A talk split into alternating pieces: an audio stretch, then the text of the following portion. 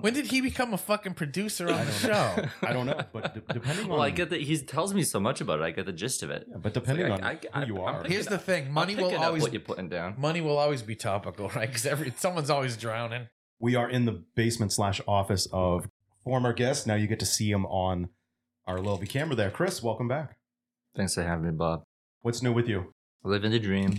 Very good. And we're as, as always joined with Remy. I, I purposely have put my back to the camera so we can see his lovely angelic face. Hello. All right. So, Chris, what are we here to talk about this time? The last time we talked about finance and you uh you were very enlightening about credit. You were very enlightening. It's kind of you. You were very enlightening about the importance of debt. Debt is not a bad thing. Right. Uh, we talked about our mutual disdain for people younger than us. Mm-hmm. All right. So what are we here? To, pull, pull work ethic. Yeah. Mm-hmm. so what are we here to talk about today? Well, I think probably a continuance of the conversation we are having before about um, sort of navigating some of the, the topics uh, of that podcast, but more specific to current day, right? So, yeah. So it's we're we're in the fall of 2020 23. So well, what's going on financially in the world right now? well, money's expensive, so rates have gone up, right? So we talked before about It's how a very nice, simple way to put it. Yeah. So we talked before about how um, borrowing isn't necessarily bad unless someone's independently wealthy. You're always going to have to borrow money. But right now, it costs proportionally more than it did, um, like this time even a year ago, to do things like buy a house or to buy a car, to have credit card debt. So those factors in itself represent significant challenges to some people who might have been right on the edge between being able to afford a car or not or um, if they could afford sort of like a, a limited before and now they might have to get like an xle you know? So like i think that it might be of some value to talk a little bit about how um, you know you can sort of level the playing field because obviously most consumers are at a significant disadvantage when they go into a dealership or when they try to do something like that for the first time. So we could talk about that. So we're we're far removed from the cliff that we thought that some people thought Silicon Valley was going to to lead to. Right. Yeah. Yeah. I think you're alluding to everybody thought we are going to going to go into a recession, and that's that's past now. You know, we're not. We're not. Yeah. But there are still some things that come along with the, you know, the inflation that we experience, which is still there. So. Remy, you wanna you wanna chime in uh, at this point? I'm poor. Well, you know, besides the besides the porn. you can be poor and still have a good life if your cost of borrowing is low. See, I'm good. I can leave now. That's all I needed to hear.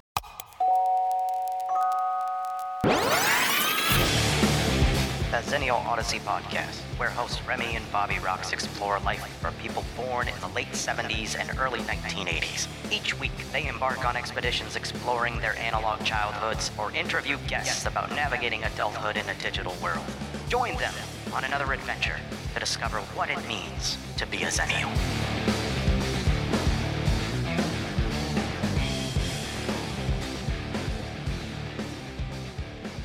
For these episodes, particularly, and I said it the last time, I'm a little more backseat. Um, there'll be points when I'm gonna represent really poor people. I think in the discussions, if those opportunities present themselves, but mostly for me, th- these episodes are a crash course. I find them incredibly interesting. So don't be um turned off or think it's anything strange if I am a little quiet. I'm learning as much as they are in these processes because I don't know shit. So it's very intriguing stuff. But thank you for giving me an opportunity. Yeah. No, you're, you're very welcome. I just wasn't sure if that was a good time. Uh, just where if you had any thoughts, because uh, Chris has said like, uh, and Chris, this is something Chris and I have talked about that what people thought Silicon Valley was going to lead to was a snowball of fuckery, for lack of a good way of putting it. You know, it was just going to be like dominoes falling, multiple dominoes falling, and and and like Chris said, it, it didn't happen that way, and there's reasons why. Chris has told me why. Yeah. Well, to to to put it in context of what happened, like so, you, when you say Silicon Valley, what you're referring to is a is a relatively small regional bank, right? So you have Bank of America, you have um, like J.P. Morgan Chase, so the huge banks, right? And then you have regional banks like Silicon Valley, Citizens, Santander, um, that that don't have branches or a footprint throughout the entire United States. And what happened was is that bank um, invested very heavily in one particular uh, type of investment, Mhm. and that was uh, venture capital debt, and it blew up in their face. So So it was like you were saying, it, it was thought that it was possible that that could erode confidence, consumer confidence, sufficiently enough where everybody could start drawing out all of their money, taking out all their money. It's called a it's called a run, a run on the banks. which is essentially what happened in 2008 like the, like it- what i mean by that is people got worried and people started taking their money out No. Okay. Thank you for clarifying, though. Nope. 2008 was way. 2008 was was way worse. Um, it had to do with uh, mortgage notes, like uh, poor uh, subprime mortgage um, notes uh, being represented as like grade A. Um, but th- this this is actually what happened with the Great Depression, where it, basically people got scared, so they thought their money wasn't safe, so they took it out, and yeah, that's basically at a high level what what what happens, and and it, and it sounds probably like super super simple that if you you- people could um like all of us could just go to banks, take money out, and then cause a, a massive failure of our economy. Mhm. It can it, we can do that. We don't want to do that, but that's that's exactly what could happen. And that's sort of what began to happen, but thankfully the between government intervention a little bit and um other businesses stepping in. Like the financial institution i work for was one of the major companies that stepped in and invested massive amounts of, of capital to save these banks. It worked out. People didn't take all their money out. We kind of moved on to the next news cycle and, and, it, and it was okay. But to go full circle back to what we're talking about about what what's a challenge right now is that it's expensive right? So even if the cost of, of a gallon of milk is is back to normal it's still expensive to, to borrow a, I mean, to buy a car. It's expensive to, to borrow money. And um, so but there are some ways to still be like if you have to buy a car or you really really want to buy a car or you have to buy a house or really really want to buy a house there's still ways of doing it and still being able to afford it. Um, and one of those ways is to shop around It's time for the opening act. Welcome to the Odyssey.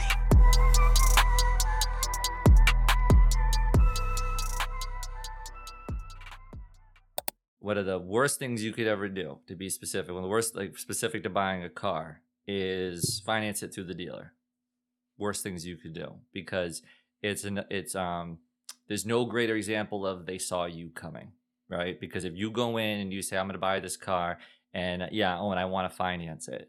That you just basically held up a sign saying i'm an idiot right? Like i i'm i should say that's not very nice but that's what they're thinking about you right? So it might not sound me nice saying but that's what they're thinking about you because what what you're telling them is that you're willing to pay for the convenience of financing it through them and you're you're going to to the greatest extent that they can possibly get away with it let them pick what your your your rate's going to be because what the the dealership's going to try to do is profit on it's called the front end and the back end they're going to try to profit on you as much as they possibly can with a car and they're going to try to profit as much as they possibly can on the back end which is the financing and the warranty and all that So stuff. how how does your average layman prevent that when trying to buy a car? Great question. It's easy, super, super simple. So you shop around for a car, right? So you might say, "Oh, I'm kind of thinking of getting a, a Ford F1 Ford F150." Well, you don't typically just show up to a dealership and buy the first one that you see at the first dealership that you go to. Usually go online, you shop, right? Well, you should do the exact same thing for your loan. You and it's really super simple. You just go online, you you Google uh, car car loans.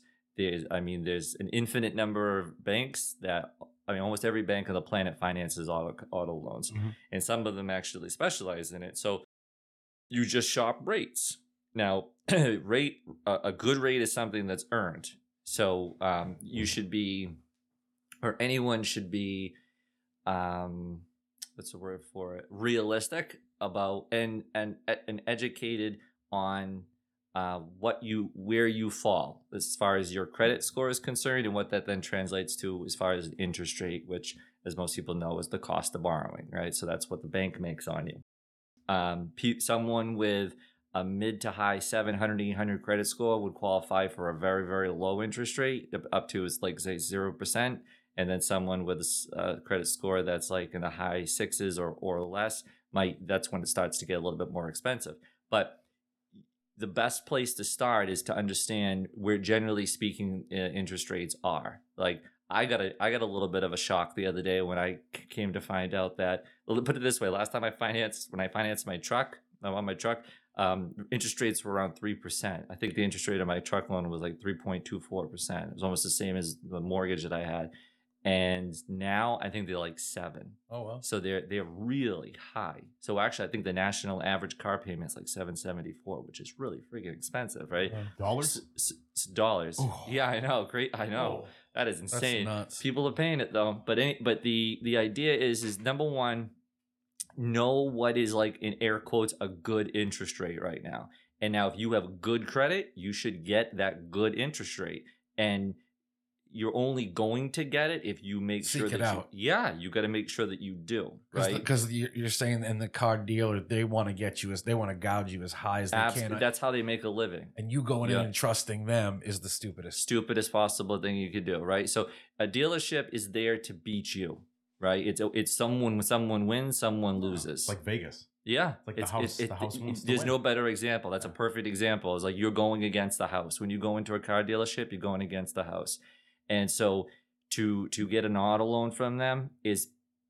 Uh, it's just crazy. It's it's quite literally crazy because you will never, almost never, outside of being a super well informed consumer with very, very good credit. Like I'll use myself as an example. I'll be I'll be arrogant for a minute. If I walk into a car dealership, I'm gonna know exactly what I qualify for. I'm gonna know exactly what I'm entitled to from the way of my credit. So there's no way I would leave that dealership with a loan that doesn't suit my needs and and and my appetite, right? So but but most people who go there aren't as well informed as myself or a lot of other people or some other mm-hmm. people so they're gonna they're gonna let the finance manager dictate to them hey i was i i you know i, I fought for you and i was i was and i was really aggressive and i beat the banks up a little bit and i was able to get them down to this Yeah, Right. ten percent. yeah they're gonna use words like that and you're gonna be like oh man no, i But- really appreciate that. But that the reality is, is that they kind of have an a la carte of several banks that they that's usually- exactly right that they work with. yep and, and They already know the rates. Right. And the banks specialize in different types of credit and in different types of vehicles.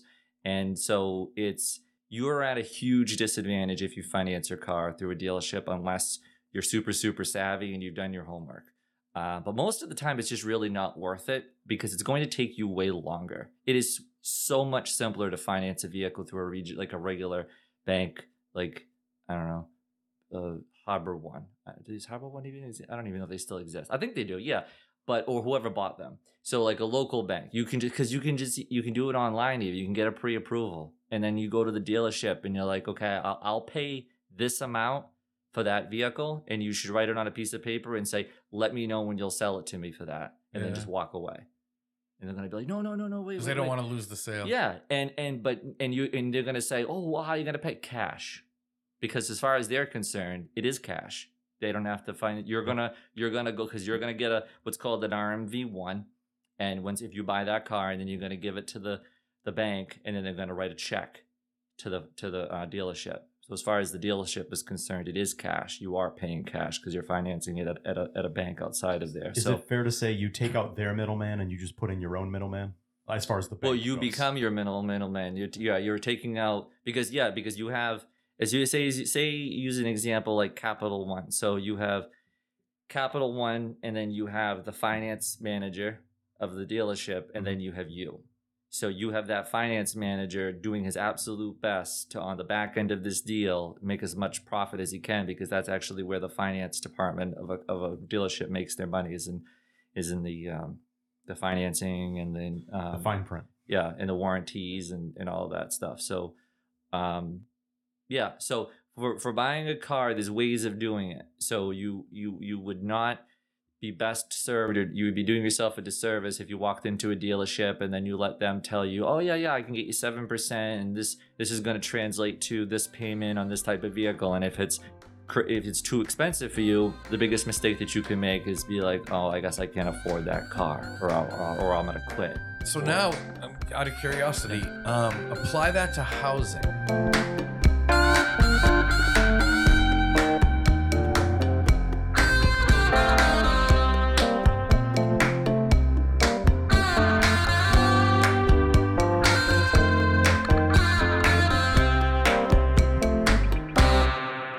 Quite as much um, control or power or influence with buying a house as you do with a car. So words, you can't go in there with that written down number like you do with the car. That no, no, but you um you you should shop around. You like you you you should.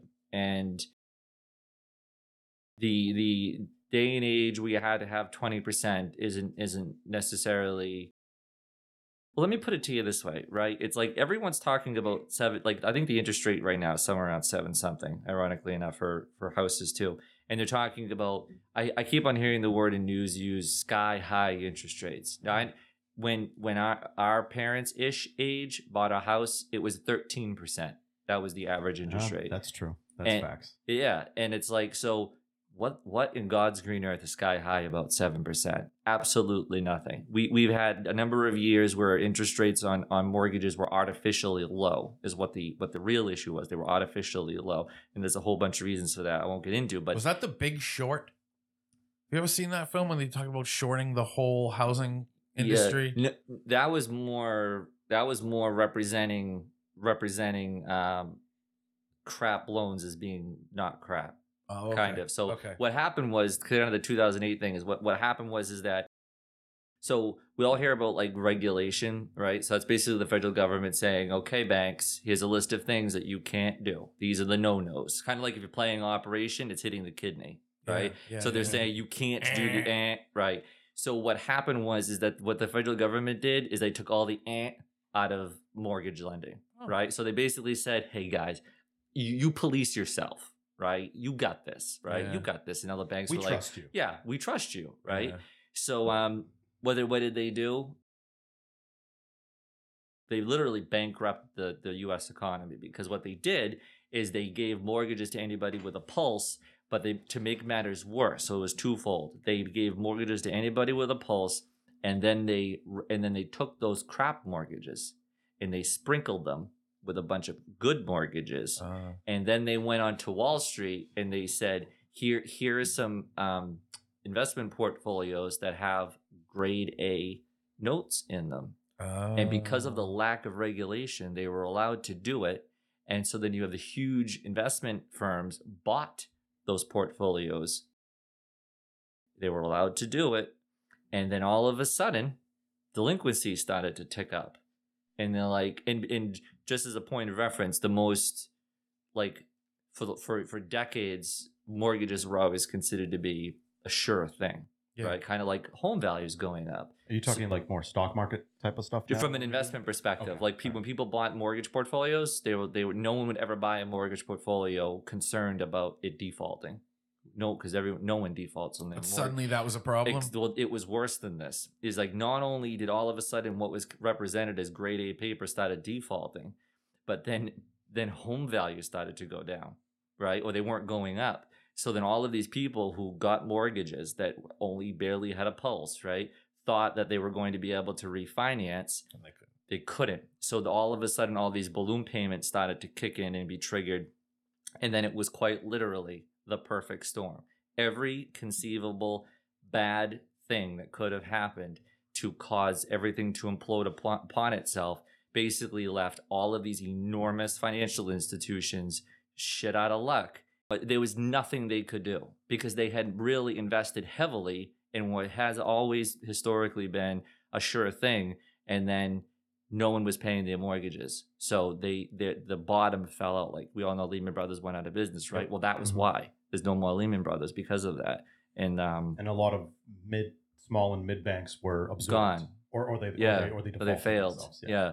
I I mean I, I I'm not smart enough to say it can never happen again, but it, it, it would be almost impossible for something like that to ever happen. I mean, it, you would literally have to peel back every possible conceivable financial regulation imaginable, and I I don't think anyone would get away with that. So is it fair to say that when things like this happen, what what everybody does is put stopgaps in place? They try. Well, they try to, but So that that, stopgap is the form of a law, right? So or a regulation, and if someone comes along and is like, "Oh, we don't need that anymore," so there went that stopgap. You know what I mean? Like, um, there's a law called Dodd Dodd Frank where they they they created a ton of regulations, right? And they some of those have gone away. So they, they Mhm. sunset, they expire, and they've gone away, and then then so now the the right you know the banks can get away with a little bit more. Believe it or not, and it's pro- it's very frustrating. Is like you got to keep in mind is that people who do this are very bright. People who run these banks, who create these financial instruments, are always going to try to find a way to make money, and they create new inventive financial instruments or mortgages to accomplish the same thing Mhm. of being able to keep up, you know, keep the wheels moving and everything. Because if only the very, very well qualified out there are the ones getting mortgages, no one's making any money. You know what I mean? So they've got to, that's just the way, you know, it works. So, So I want to go back to um, how you compared what happened this year with smaller banks, um, Silicon Valley being the whipping boy, unfortunately, like a better way of putting it, uh, being the only. Were they the only bank, or were there no, other First banks? Republic did too. Okay. Yeah. Um, you said it was comparable to um, the Great Depression in the 1920s. Well, it was a tiny, tiny, tiny, tiny example. I don't know if it's like anybody cares about like what happened. Is like so what what you have deposits like the money that you put in the bank because you and I had Mhm. talked about this, right? So like most people would think banks like to have money, right? So they they like when people deposit their money in a bank. But if you think about it, what does a bank have to do with money that's deposited into it? It has to pay interest on it. So believe it or not, uh, deposits to a bank is a liability. They they don't really want to have. Well, I shouldn't say they don't want to have, but banks, if a, a bank is being managed responsibly, it it doesn't necessarily want to have a crazy amount of money deposited into it because it has to find ways of investing that money responsibly to earn money so that it can afford to pay out the interest on the money that's deposited. So when you put money into a savings account, you expect I mean it's a it's a piddly rate, right? You get Yeah. you get piddly money, but you get paid money on that. The bank has to make that money somehow to pay out on it. So what happened with um, Silicon Valley is that they convinced, and this is like high level, like kind of simplifying a little bit, but they convinced a whole bunch of venture capital firms out in Silicon Valley to deposit their money, all their their capital. So the bank all of a sudden had a huge influx, of- Surplus. huge amount of money, right? So Which they then had, they had to pay interest on all of it. right. it. So they had Yeah. to figure out where are we going to invest this. And again, just simply put, they picked a very risky type of investment. Wasn't illegal, just risky. All banks invest in venture capital, like startups, basically is what they did. All banks do, but it's a like it's like one percent of their portfolio. It's a small little smidgen amount. I think um, Silicon Valley's was like fifteen percent. So they invested very heavily in this particular type of segment of the economy, and then things started going wrong. So then these investments really dominoes. so they weren't panning out well, and then word got out. So when word got out, Mm. Everybody went and said, "I'm taking my money out." which um, caused huge other Well, problems. like, right, they had invested this money based on revenue uh, or deposits that they had, and if they no longer have sufficient deposits to support their investments, then they then they implode. yeah. So it's called the bank fails. So the bank failed the moment that it didn't have sufficient deposits to support. It's, it it's was- like it's like the chicken and the egg. Yeah, it's like you it's like you have to it's go a invest- loop. It is. So it, if all of a sudden the, the the consumer goes in and they take their money out of that loop, that circuit, it fails, mm-hmm. right? Yeah. So that's what when they say a bank has failed, that's what the, that's what they're talking about is that that enough people went in and took out their deposits that were there that were needed to back the investments that these banks made. Now they are again, they only made those investments because of the deposit. So it's like it's a certain and that's that's the banking system. That's how the banking system works. Is like you put money in, the bank takes your money, it invests it in something so that it can make money to pay a return on your on your deposits. And and what the bank tries to do is make its profit on the margin, right? So they they they'll saying like living on the margin. It's like Mhm. That's what the bank does. So yeah, you get your slice, you get your little piddly 31 cents a month. I mean, it's ridiculously low. And then the bank gets the difference on, on between what it was making on that investment and what it needs to pay out on you. Or pay pay to you. So so but again, when the when the when there's a discrepancy, everything falls yeah, apart. And then when the people that put that money in first, that triggered the bank to invest in all of this because it needed to, Yeah. Goes back and says, "Ah, no, no, no, I changed my mind." And, you, and of course they're entitled, but it's not typical, right? If Mhm. you have a, if you have someone, or a whole bunch of people that puts $10 billion into a, a financial institution, you don't expect them the next week to go back and take it all out. Yeah. It's not, that's not normal. That's kind of like what happened. It's like they, they, all the money went in, people got spooked, all the money came out, and the bank's like, oh crap. And now you guys might remember the one of the I think it was the CEO or the CFO got some really bad press because of what he the way that he made this public. He went on a what's called an earnings call. Like you have to have um, usually periodic calls, and it's literally a call. And he's in the here's here here's what's going on. Well, what he did is he went on this call and told them. and told them about about all of the money that had been taken out. So usually what will happen is if they're smart, they'll spread it out a little bit, right? And it's not this is not illegal. What I'm talking about doing is that they're not gonna basically give all the bad news right at once Yeah. because they don't want to spook the investors, right? So they'll they'll say, okay, we we have realized this amount of of uh, decrease in in deposits as of this period of time, Mhm. uh, with this ending this period, resulting in uh, these these the following ratios, right? And then the investors will be like, uh oh, well, okay, let's see how this goes on the next call, right? So now they have their attention, but no one's freaking out. Well, with the Instead of, let's use the let's stick with the the Vegas example. He just pushed all the chips in. he pushed all the chips, and I'm all he's in. like, he's like, yeah, it's all gone, right? He's basically which caused a mass he- panic. he- well, that's all. Then all the investors are like, uh, uh, what, right? And then they all just took all their money, Yeah. and, and that was one hundred percent avoidable. Eh, well, ninety six percent avoidable. And so he he was viewed as being just totally negligent in how he handled that mm-hmm. because there's the right way and there's the wrong way. So yeah, I mean that's eh, in a nutshell. That's kind of like what happened with that. But it was contained. The good news is is that it was contained and it didn't get worse. And um, that's that's that's some good news. So it goes to show, like, because I know, uh, like, it was on the news about how, and it was a good thing. You had uh, elected representatives talking about how our financial system is strong. You know, the, the President Biden was saying that over and over again. He should.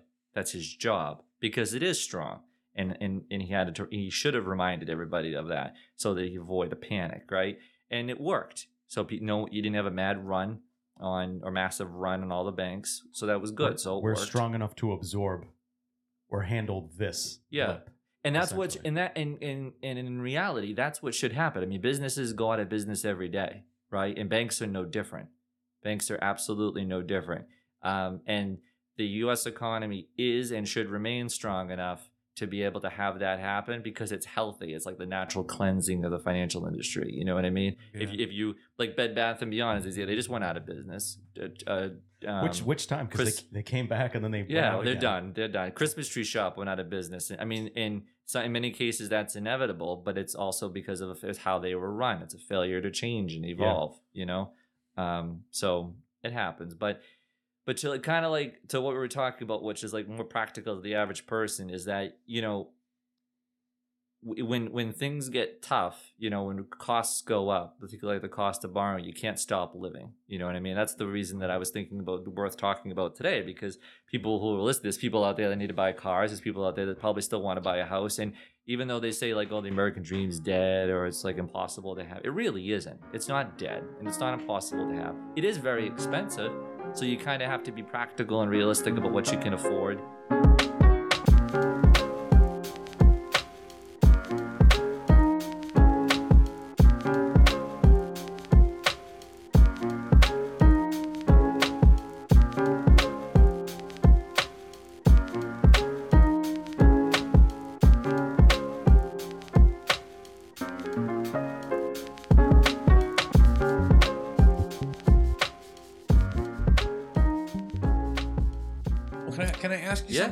That venue?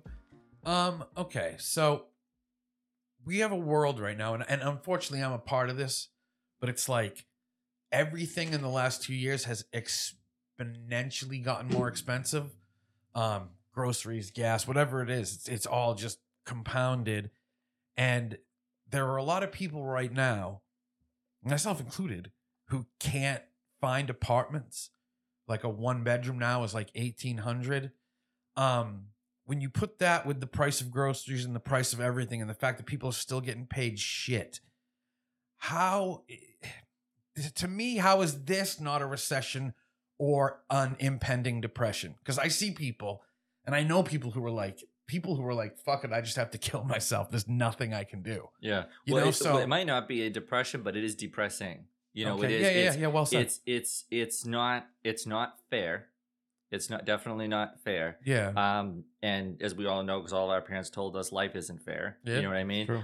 Outside of having some type of um, really profound connection or reason to live in New England, you're borderline crazy for being here, right? Because there is almost nowhere else in the United States, with limited exceptions, that's anywhere near as expensive to live here. I- I- people have the impression that oh, it's it's the taxes that make Massachusetts expensive. It is not. I mean, I, people and I would and I could actually intelligently and eloquently debate that fact with anybody who wants to try to make a case that the taxes in itself is what makes Massachusetts expensive. It is not. Yeah. Because uh, let me give you a really quick, very simple example. Do you think for one second that it is cheaper to run the state of New Hampshire than it is to run the state of Massachusetts? Do you think that the roads cost less? Do you think that the infrastructure no, costs everything's less? relative, right? Well, it's what it is is you pay one way or another. It's all in how the package is wrapped, right? So like in New Hampshire as an example, I think I can't remember entirely what they call it, but there's a particular type of tax associated with driving a vehicle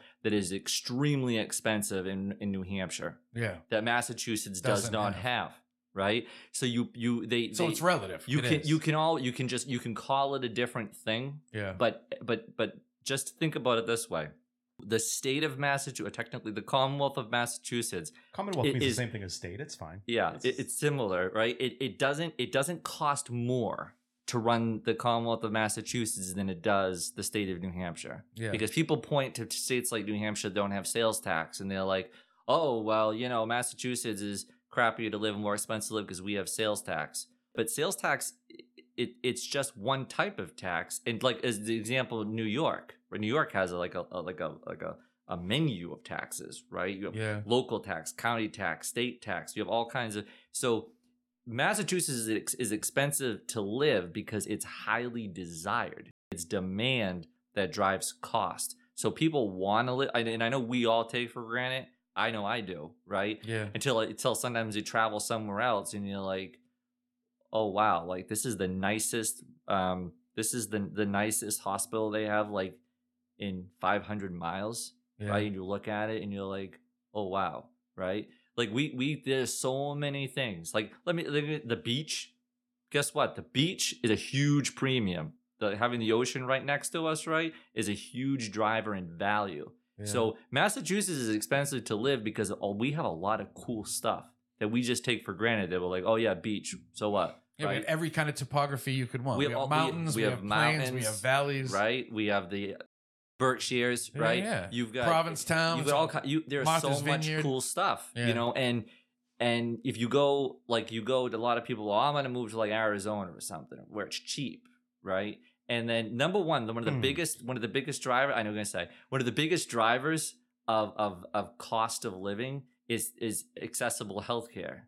So think about it. We have the best hospitals in the world. Mass Health too. Oh Jesus, yeah. Oh, was, do you think that might have something to do with why it's so expensive to live here? Best hospitals, not not in the in the region, not in the country, not in the hemisphere, in the entire world. yeah, right. Yeah, I mean that, so it's like tells you. so that's so to your question, it's like if outside of someone being very well financially positioned, it it is all it is always going to be a significant challenge to live here. It really is, and that's why I said outside of that, right? I I would it would not it would not surprise me to know that a lot of people are looking to leave that aren't as well financially positioned as other people. You know what I mean? No, Because that makes a lot it- of it- sense. it's in because in a lot of cases, particularly with remote working, I'll put use myself as an example. If I didn't have kids, I would. There's no way I would still live in New England.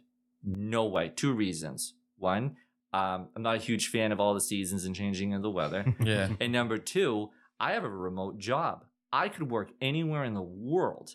Why would I want to live somewhere where it is so expensive to live when I can make the same amount of money and live in a in an area where, like the same price that I spent for this house here, I could have an absolute palace, Yeah. right? Like Texas is a perfect example. Do you know what six hundred thousand dollars would get you in Texas? A mansion. palace. Yeah. You know what I mean?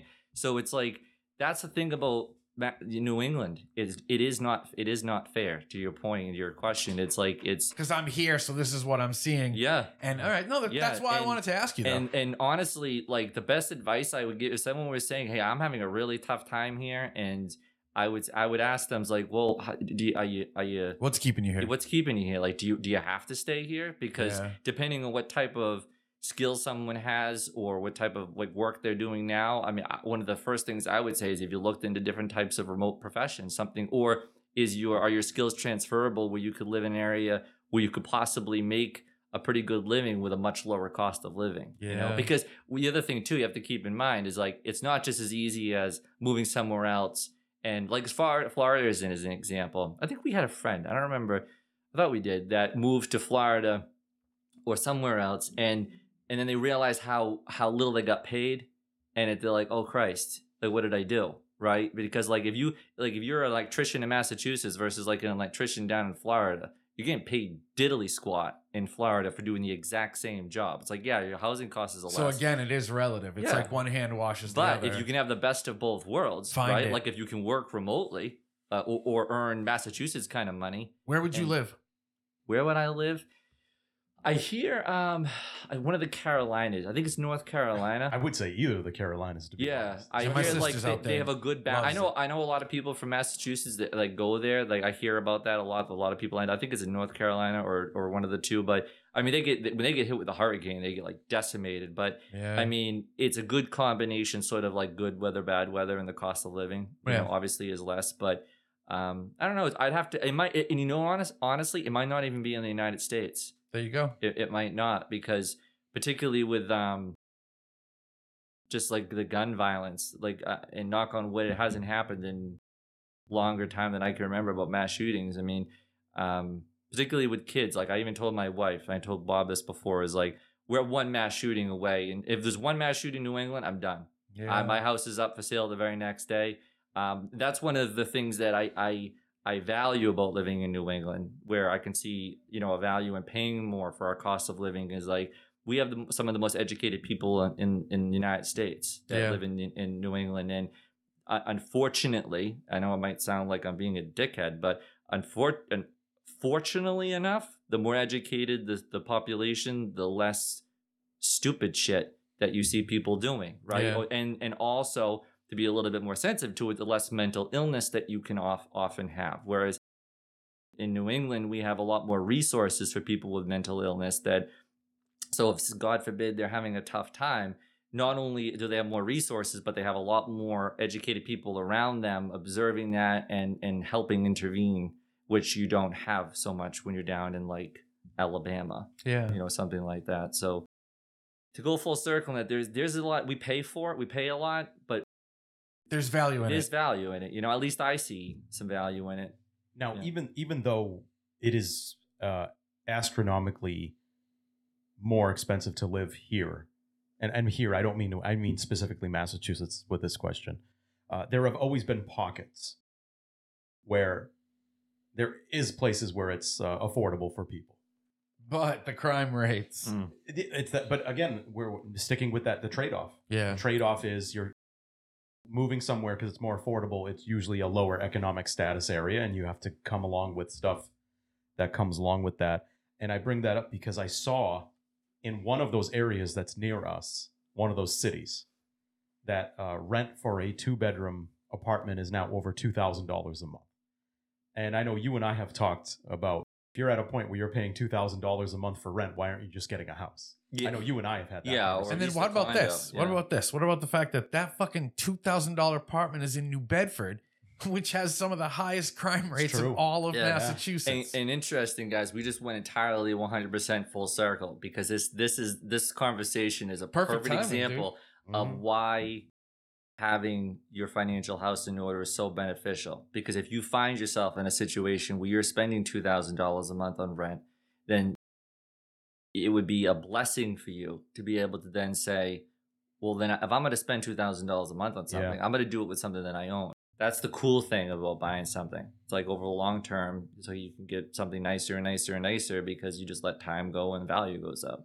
Is it too strong of a take to say when we use like New Bedford with that kind of price as an example is that people are getting priced out? Yeah, Yeah. yeah, and like we have a mutual friend that was spending I think twenty four hundred dollars a month in rent. Yeah, and and, And- and I, not because of him, but because I just know because I I do through my work. I've heard people who live there. It's now over three thousand Yeah. dollars a month. And you have to think about that, right? Wow. Like you, you it- it- Forty grand a I- year almost. I, I can't. Wow.